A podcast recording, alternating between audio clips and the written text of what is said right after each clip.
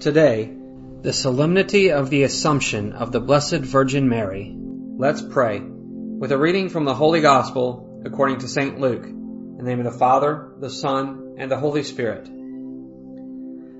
During those days, Mary set out and traveled to the hill country in haste to a town of Judah, where she entered the house of Zechariah and greeted Elizabeth. When Elizabeth heard Mary's greeting, the infant leaped in her womb, and Elizabeth, filled with the Holy Spirit, cried out in a loud voice and said, Most blessed are you among women, and blessed is the fruit of your womb. And how does this happen to me, that the mother of my Lord should come to me?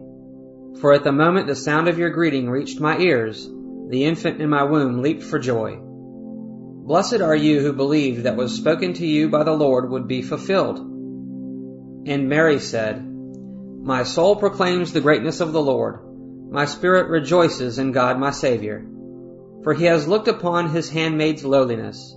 Behold, from now on will ages call me blessed. The mighty one has done great things for me, and holy is his name.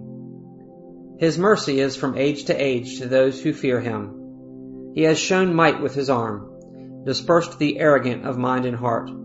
He has thrown down the rulers from their thrones, but lifted the lowly. The hungry he has filled with good things. The rich he has sent away empty. He has helped Israel his servant, remembering his mercy, according to his promise to our fathers, to Abraham, and to his descendants forever. Mary remained with her about three months, and then returned to her home. The Gospel of the Lord.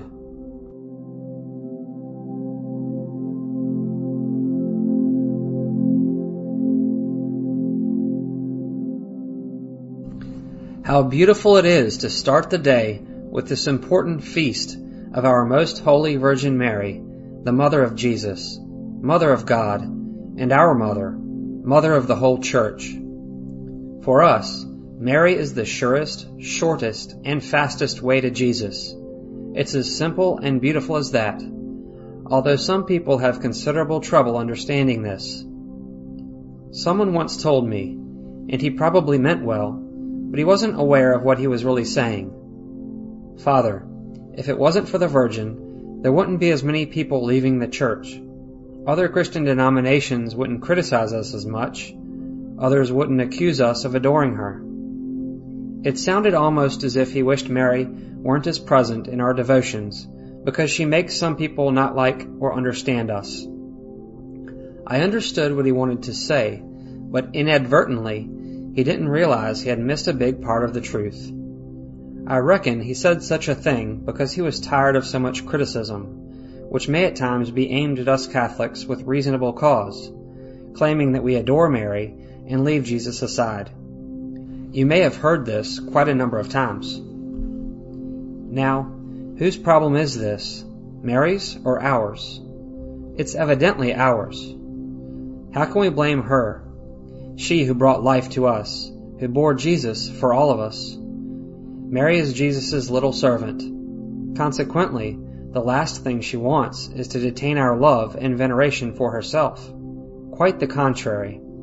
Her only wish is for us to love Jesus. We are responsible for every deviation from this truth. And those who criticize us, unable to understand the true mission of Mary in the Church, are responsible for any misinterpretation of what we Catholics do.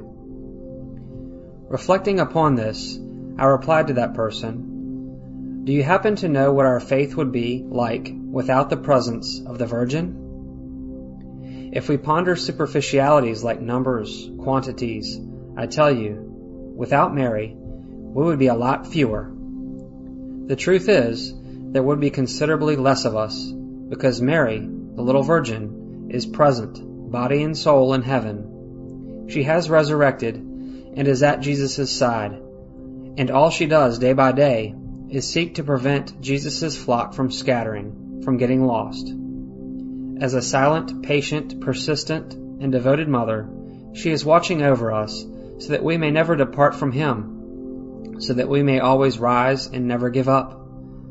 No matter how many people fail to understand our devotion to the Virgin, no matter that many may misinterpret it no matter how many Catholics may not consider her or even exaggerate, so to speak. Mary is and will always be, for she is the one who is blessed among women born in this world. In conclusion, I will tell you something that happened to me once. I may have already mentioned it at some point, but it helps, on such an important day as today, to reflect upon the importance of the presence of the Virgin Mary in our lives, in the life of the Church, the importance and strength of her intercession, upon what it means to have a mother in heaven, a fact we must not minimize, as it is within God's plan for salvation. This is the story. I went to a hospital to say a prayer for an old lady who had just passed away. Her family members were standing by her bedside, and her husband was kneeling by the bed, utterly stricken with grief while I was praying. I had never seen a man so broken. My soul hurt to see him suffer so over his wife's death.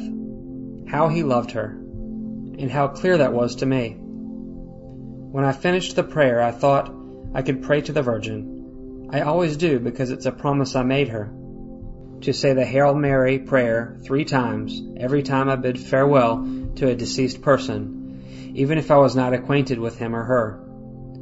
The widower was kneeling down, his head leaning on the mattress, unable to get up, and he was grabbing onto his wife's hand.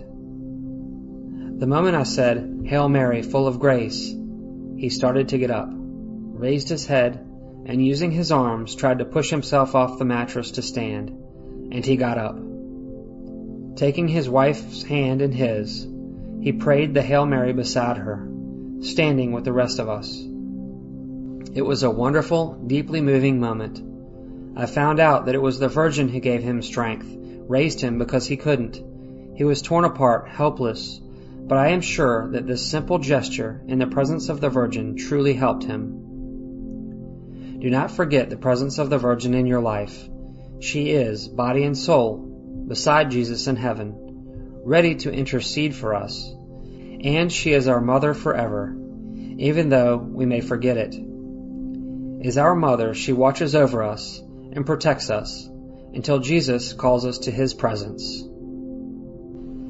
May we have a good day, and may the blessings of our merciful God, the Father, the Son, and the Holy Spirit descend upon our hearts and remain with us forever.